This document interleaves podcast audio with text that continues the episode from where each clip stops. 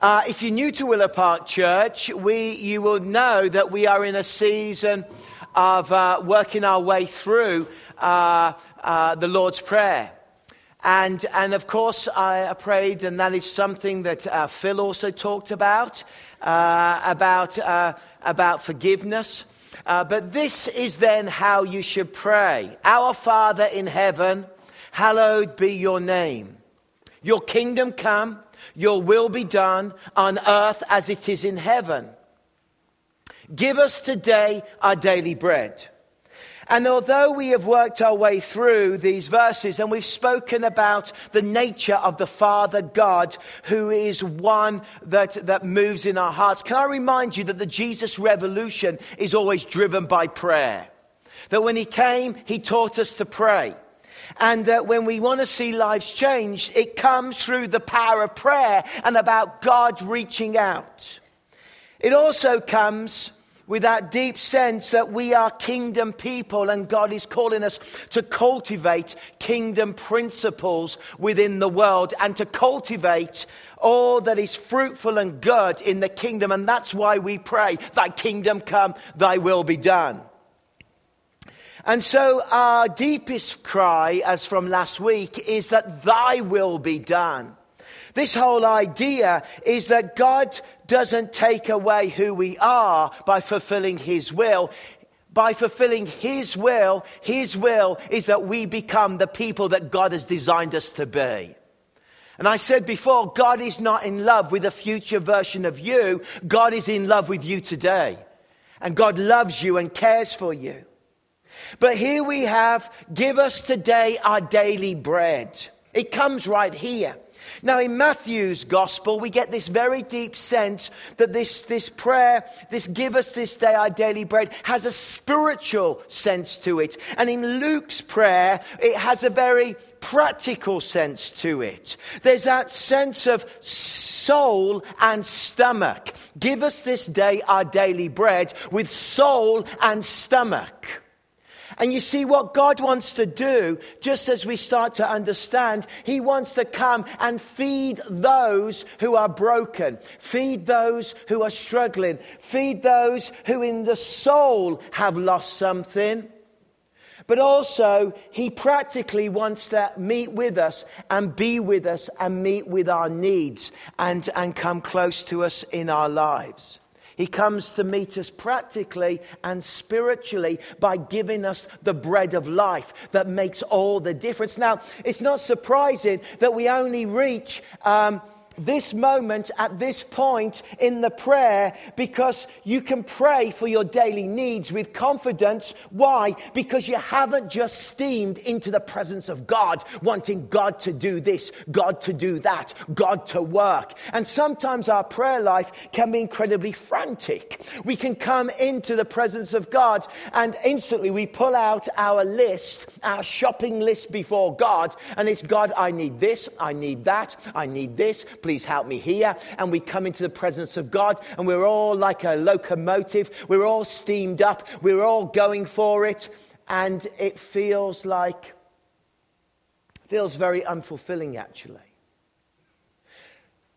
But by the time we get to daily bread, what we are understanding is this: that we have adored God as our Father and affirmed that he is a good Father, he is in heaven, he reigns over all things.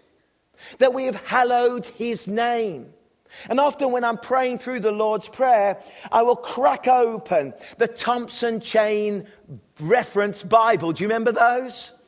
And in the back, you've got all these references. I was given my Thompson Chain Bible in 1984 of a gentleman called Art Atkinson, who lived in an obscure Saskatchewan town that I was visiting. You knew it had to do with Saskatchewan.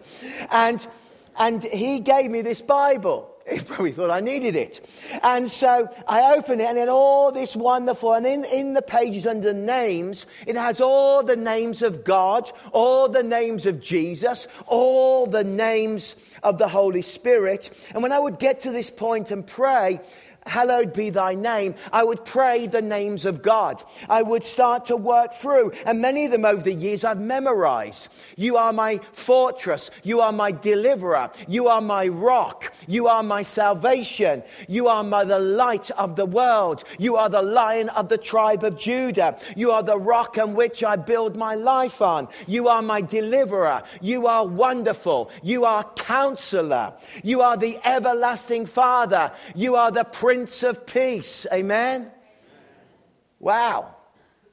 I tell you what, by the time I've confirmed my relationship with God, my dad, God, my Abba, God, my father, by the time I've declared the beauty of his name and who he represents, and then I pray thy kingdom come, which is to pray your will in my life, your reign in my life, your will in my family, your reign in my family, your will in the place of work, your reign in the place of work, your will in the church that I'm part of, that God will reign and lead us, your will in the city of Kelowna, your will in the great province of British Columbia, your will in Canada. By the time I get to give me this day my daily bread, I believe that God is for me, not against me. I know that God is with me. Because it starts with adoration. It starts with intimacy. It starts with closeness. And so I come and I pray, Lord, thy will be done. Because the Lord invites us to eat from his table, and it's a good table, and it's a table full of bread. For your soul and for your stomach. I don't know if you've come this morning and maybe you know that you are lacking in your soul. Or maybe you've come this morning and you are struggling with practical things. What the Lord's Prayer teaches us is that he wants to meet your needs at your soul, but he also wants to come and invite you to a table where he can meet your practical needs as well. I believe God cares about the hunger in your soul, but God also cares about the emptiness of your fridge. And that he cares about the struggles, and he cares about what you go through. He cares about all. And yet Jesus was so often so accused. See, look at him eating. Look at him drinking. Look at what he does. They called him a wine bibber and a glutton. That's the King James Version. I like that. Bibber. Has a ring to it, doesn't it? I know lots of English people who are wine bibbers, and they usually go on holiday to Spain. But, or you meet them in Cancun, I apologize to you. Little stocky Saxons drinking too much ale. It's their wine bibbers. But they would look at Jesus and they would say, look at Jesus, look at him eating there, look at him drinking there. He is a glutton. He is a drunkard. A little phrase, glutton, drunkard. You might just think, well, he's, having too many parties. You might think that this statement is to do with, he's hanging out with these people and they didn't really like it. No, there's a far deeper meaning to this verse. Is because as the religious establishment looked on and they saw Jesus with the prostitutes, saw Jesus with the poor, saw Jesus with those who weren't the 2% elite in the nation of Israel, they looked at him and what they were actually saying is, he is a wine drinker and a glutton, which means, right back to the Old Testament, he is a disloyal son of Israel. Look at him in his disloyalty. See, they were thinking of this verse. If someone has a stubborn son and his rebellious son, who does not obey his father and mother, and will not listen to them when they discipline him. Now, how many of us have been here? Who has been this son here? You're all going quiet. I'm not recommending this as a form of how to parent correctly, by the way. His father and his mother shall take him hold of him and bring him to the elders at the gate of his town. And they shall say to the elders, this son of ours is stubborn and rebellious. He will not obey us. He is a glutton and a drunkard. So what is he saying? This son is disloyal to the family, and therefore he must die. And when they looked at Jesus, they were looking at him and they were calling him a glutton and a drunkard because they were looking at him and saying he is disloyal to the way of the temple. He's disloyal to the 700 extra laws that we've added on to the Torah. He is disloyal to our religious hierarchical. He is disloyal to the way that we do things. And yes, look at him eating and drinking at these tables. He speaks of disloyalty to the things that we hold and we cherish, which is our religious eliteness. And yet Jesus was not being disloyal, but he was being loyal to the one person we should always be loyal to, the heart of the Father. And the heart of the Father is that he is loyal to the broken. He is loyal to the poor. He is loyal to the hungry. He is loyal to those who have nowhere to go. And he says, come, I give you the bread of life. They may call, by this, they're saying he's a disloyal and rebellious rabbi who is a drunkard, who is a disgrace to the very temple and its system, which was bearing no fruit. And what must we do with him? Then the men of his town are to stone him to death. You must purge the evil from amongst you, and all of Israel will hear of it and be afraid. And that's why they attempted again and again to stone Jesus. And that's why at one point they would take him and they would nail him to a cross, and they would nail him there because of his disloyalty to their worldly religious system of death that gave no hope. But Jesus was nailed to the cross because he was the bread of God, the bread of heaven, the bread of eternal life. And he was nailed to that cross, and his body was broken so that you and I may live. See, God loves to invite people who are hungry and broken in soul and spirit, and says, come on, eat with me. Come on, discover. Come and join with me. He loves it. In the great Psalm 23 says, you prepare a table before me in the presence of my enemies. You anoint my head with oil. My cup overflows. He says, you know, you may feel you've got enemies in life. I don't know what your enemies are. Maybe it's worry. Maybe it's anxiety. Maybe it's stress. Maybe it's bitterness. Maybe it's broken relationships. Maybe it's that you've messed your life up with bad choices. Maybe you've got enemies that are wrecking your life. But if you come to God's table and you come to him and eat of the bread of heaven, he will come to you and he will protect you from the enemies of this world. Give us this day our daily bread is a prayer. Lord, come and eat with me. Come and present yourself with me. In fact, Joshua declared in Numbers 14, he declared that look at the enemies in Canaan, all of these enemies, but they will be like bread before us. We will devour them. And the very nature of Christ and his death on the cross was that he devoured death. He devoured sin. He devoured Satan. He devoured the evil in this world by him being nailed to that tree. And when you've got enemies, and there are often struggles in life.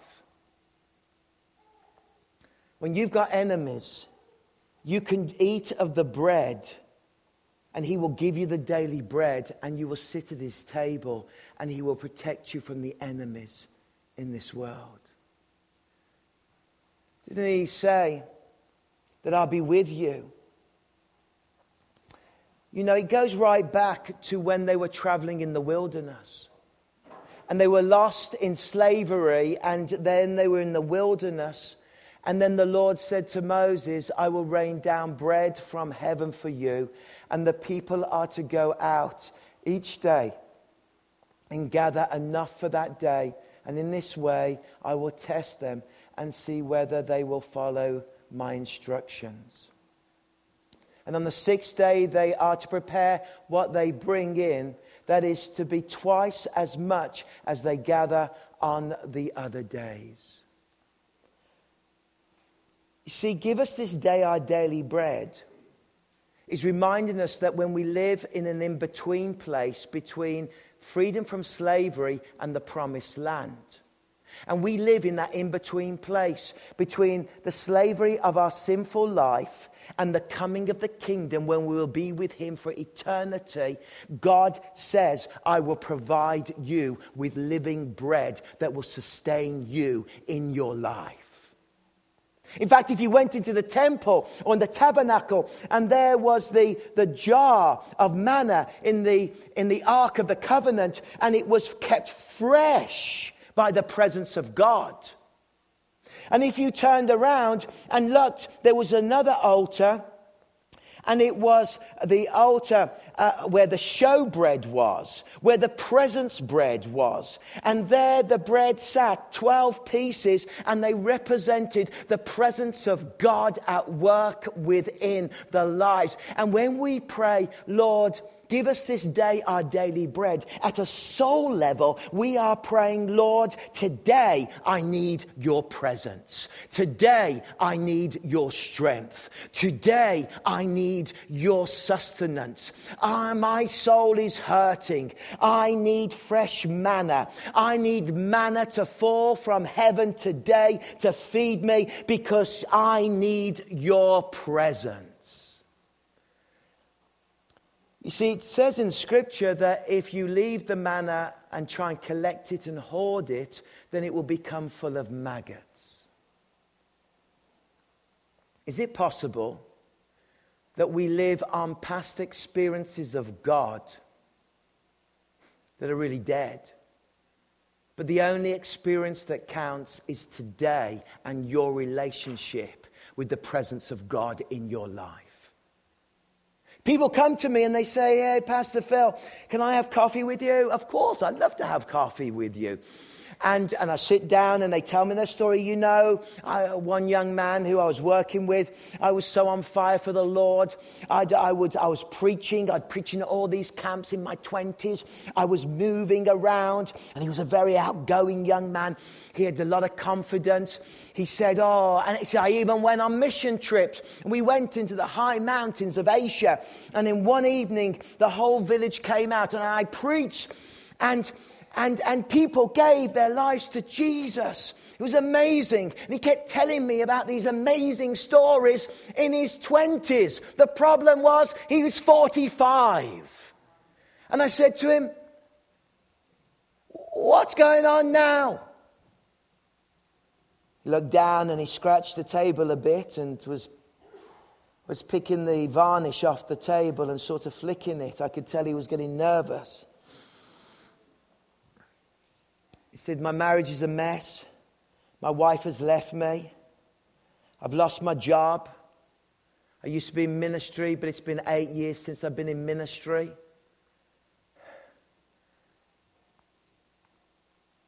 The problem is that we can live on the manna of the past, which is full of maggots now, because we have to live in the bread of the present. Today is the Lord's day. Give us this day our daily bread. Give us that intimacy. Give us that closeness. Meet me in my soul. Meet me in my stomach. Come, Lord. You promised me milk and honey. I move from the slavery to the place of milk and honey, a place of intimacy, a place of closeness. I am lost.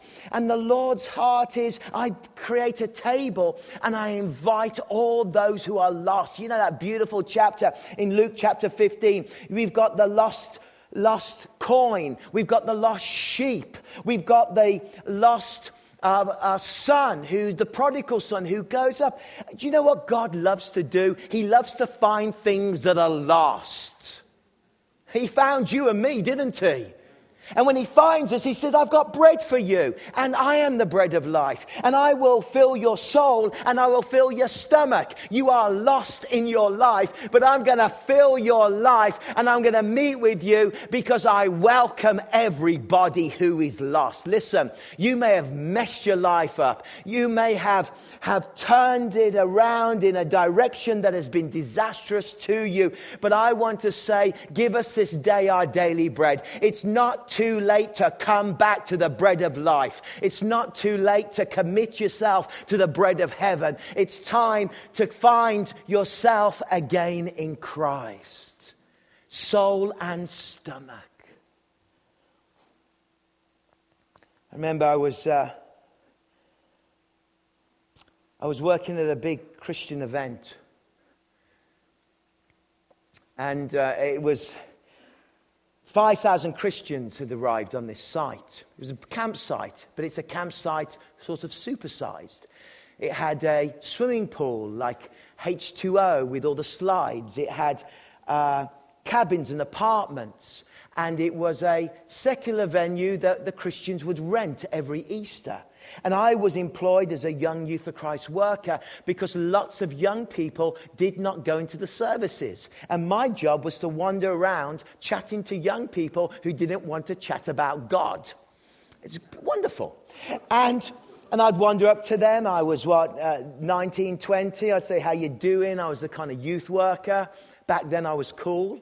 And don't you wonder why? I never thought I would be uncool until I had teenage children. And they roll their eyes at you like, Dad, be quiet. Am I really that dad? Yes, you are. And so I was wandering around kind of trying to be cool and everything. And every day I used to go out onto the beach and walk up and down the beach at the seafront in Devon praying. And if you know anything about me, I like to pray. And if you know anything about me, I can be a bit demonstrative. I've got better. But I was walking and talking and I was praying, and three guys were looking at me. And they said, what are you doing? I said, I'm praying. I could tell they had an accent. They were from Manchester. I said, I'm praying. They said, oh, you know when you waved your hand like that? We thought like somebody was drowning and you were waving at them or something. I said, wow. I said, no. One guy, he had ginger hair, little freckles, looked at me. He said, so who are you? I said, I'm a Christian. I'm a youth worker. I tell people about Jesus. And the other one, scruffy, long hair, brown. He looked at me and said, what do you mean Jesus? I said, about Jesus. You know? Do you mean like God? I said, yeah. I said, you don't know a lot about this stuff, do you? He goes, I'm from Manchester. And I know nothing. We don't go to church. The one in the middle was nodding, just like a little up and down. So I said, well, I tell people about how God can save them and how He can rescue them and they can receive new life. I said, guys need new life. They said, we don't. I said, you do. They said, we don't. I said, really, you do? And the ginger one said, I do not need God. They said, but we've got a friend who does. I said, who's this friend? They said, his name's Barry. I said, what are your names? They gave me their names. The ginger one, the scruffy one, and the little one. And I said, okay. They said, we're going back to Manchester now. And they got into their Ford Focus car. And they waved me goodbye as they drove off. The one wound down the window said, find Barry and tell him about God. And I just thought, this is ridiculous. A few nights later, I'm wandering through. There are 5,000 people, 2,000 staff. And I'm not thinking about Barry. and a skinhead walks towards me. And I walk up to him, I said, hi. I said, are you here at the conference? He goes, no, mate. I said, where are you from? He said, I'm from Manchester. I said, I said, did your friends drop you off? He goes, yeah. I said, in a Ford Focus? Yeah. Are their names this, this and this? And he's one ginger, one scruffy and one small. I said, yeah. I said, and is your name Barry? He goes, yeah, how do you know? I looked at him and said, God told me. And he jumped back. And I said, no, I've always wanted to say that. I said, but they told me you're in a mess. They told me you're stuck. He said, yeah, I am. I said, why? He said, I've just got out of prison. I've been inside for a while. I've gone down here because the probation officer sent me. He said, my wife just called. She wants to divorce me. I've got 2 kids. I've been addicted to heroin. And I'm 19 years old.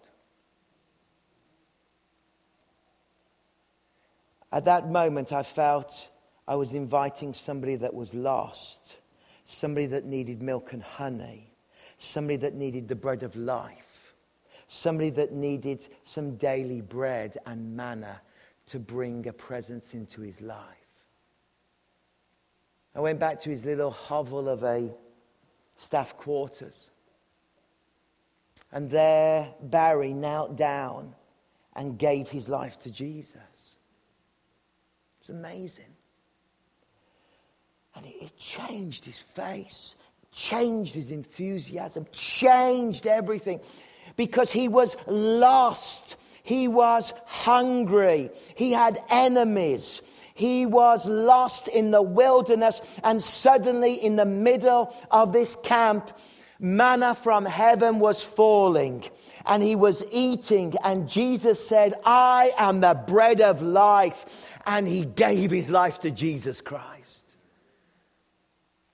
It was quite funny afterwards because he said, oh, well, I won't be needing this, will I? And he pulled open a drawer and pulled out a little bag of marijuana pot, if you don't know what that is.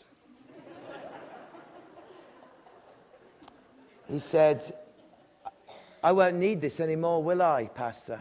I said, no. He said, here, you can have it. So I took him to the bathroom and we flushed it away. So that's my Jesus. His fridge is empty, Barry's fridge. He had no income. And God provided for his needs as he went back to Manchester. Christian community got around him. God answered his needs. Give us this day our daily bread. But he also answered his longings, his soul, of where he was lost. Like a Naomi praying for Ruth and Ruth finding a Boaz.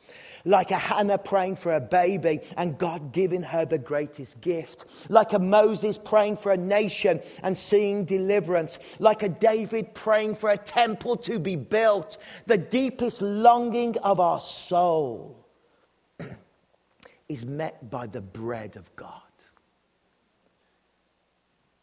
So I want to tell you that this verse means he'll meet your soul and he'll meet your stomach.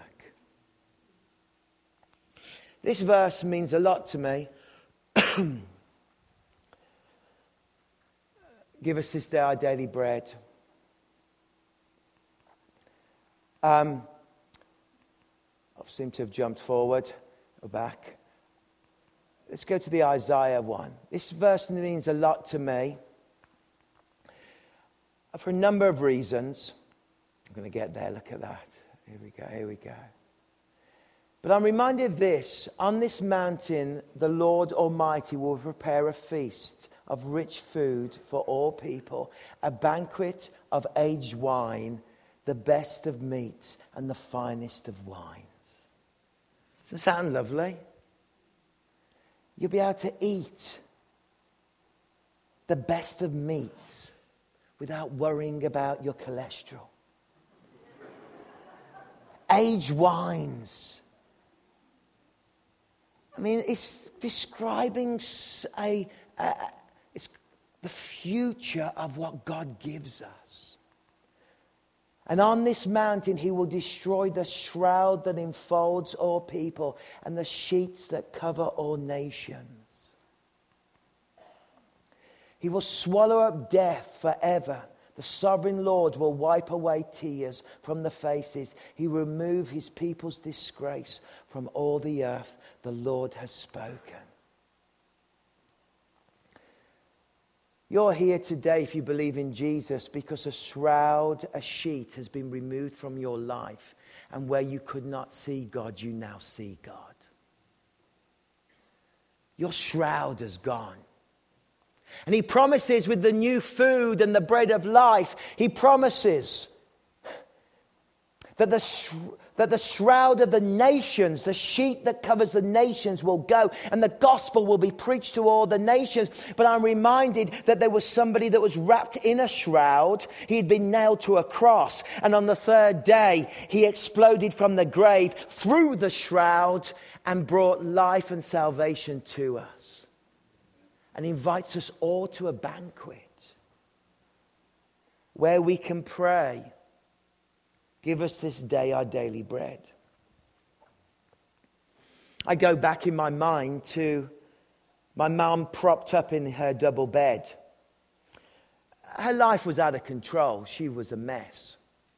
She had two young boys. One 15 who'd just found God and had dragged her to the local church, and she'd found God. And her road with Christ would prove to be lumpy and bumpy, and the 10-year-old boy, her youngest son, was also sat on that bed, and night by night, single mum, living in their little apartment. Dads weren't paying maintenance. I say dads because there'd been a couple.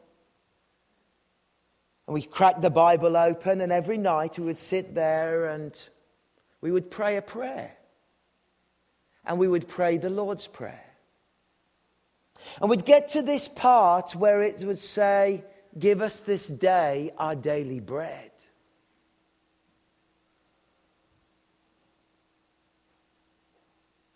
And then as a family, a single mum with two children, we meant that prayer with all of our hearts. Because the truth was, we could do with a bit more food in the fridge. The truth was, money wasn't coming in. The truth was, there was a lot of needs and bills to be paid and red demands coming through. Truth was that the car wasn't working and it had broken down and was sat on the front of the apartments, which was driving all the neighbours barmy. Were irritated with us because of the old Russian car that we drove called a Lada that no longer had an engine in. I tried to mend it. It didn't go well. But we pray this, give us this day our daily bread, because we needed God to fill our stomachs. And I want to tell you that God never failed us. New to the faith, but God never failed. The manna kept falling. And it was fresh every day. He ministered to my soul. He ministered to our soul. And so to finish off, first question is this. What truly satisfies your soul? It is the presence of God over the manna in the Ark of the Covenant that kept it fresh. And it's the presence of God and the fresh bread of God today that will keep your life fresh. But what is satisfying you? Secondly, I want to remind you that yes, God cares about your broken down washing machine. He cares about your fridge. He cares about your needs and your inability to pay those bills. And he wants to be involved with your life. Thirdly, what he wants to do, and we can't preach this without one other element, the world. I can't pray, give me this day my daily bread, without praying for the thousands that are starving around the world. For those that are in prison today, for those that are in North Korea and are tortured for their faith, Sudan, Syria, in ISIS-held areas, in communistic countries where the gospel is not preached, or even in liberal, secular countries where Christianity is being pushed to the margins. But when I pray, give us this day our daily bread, I pray locally, but it demands that I become a global Christian. I have to care, and I have to do something about the starving in the world today, because I'm part of that answer. And finally, give us this day our daily bread, of course, says to me that I need to be a man of communion.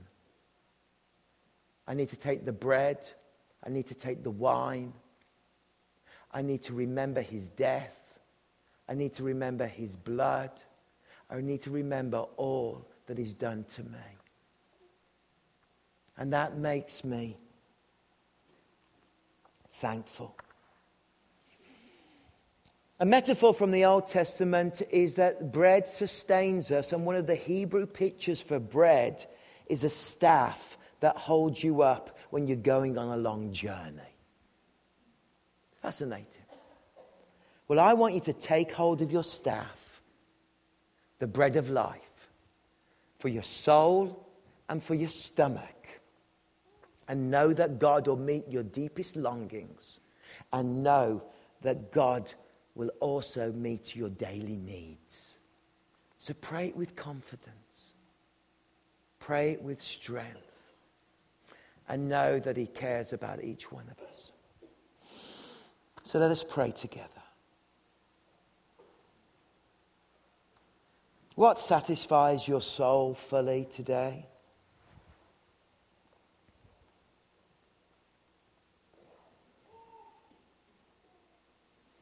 Lord, I thank you for the most beautiful words. Give us this day our daily bread. I thank you that you are disloyal to a worldly system, but loyal to the heart of God. I thank you that you welcome all that are lost to a beautiful table to feed. I thank you, Lord, that my deepest soul longings are only met by the bread of life.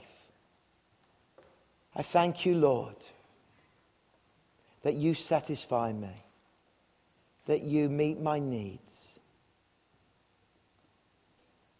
I thank you, Lord, that you care about the starving millions in this world, and we pray and we groan. And we pray, God, help us to be global Christians in our response. Help us, Lord, to reach out in our little ways to make a difference. And always lead us to the bread at the table that says your body was broken for me. May I live with that bread in my life today, I pray, in Jesus' name. Amen. Let's stand together.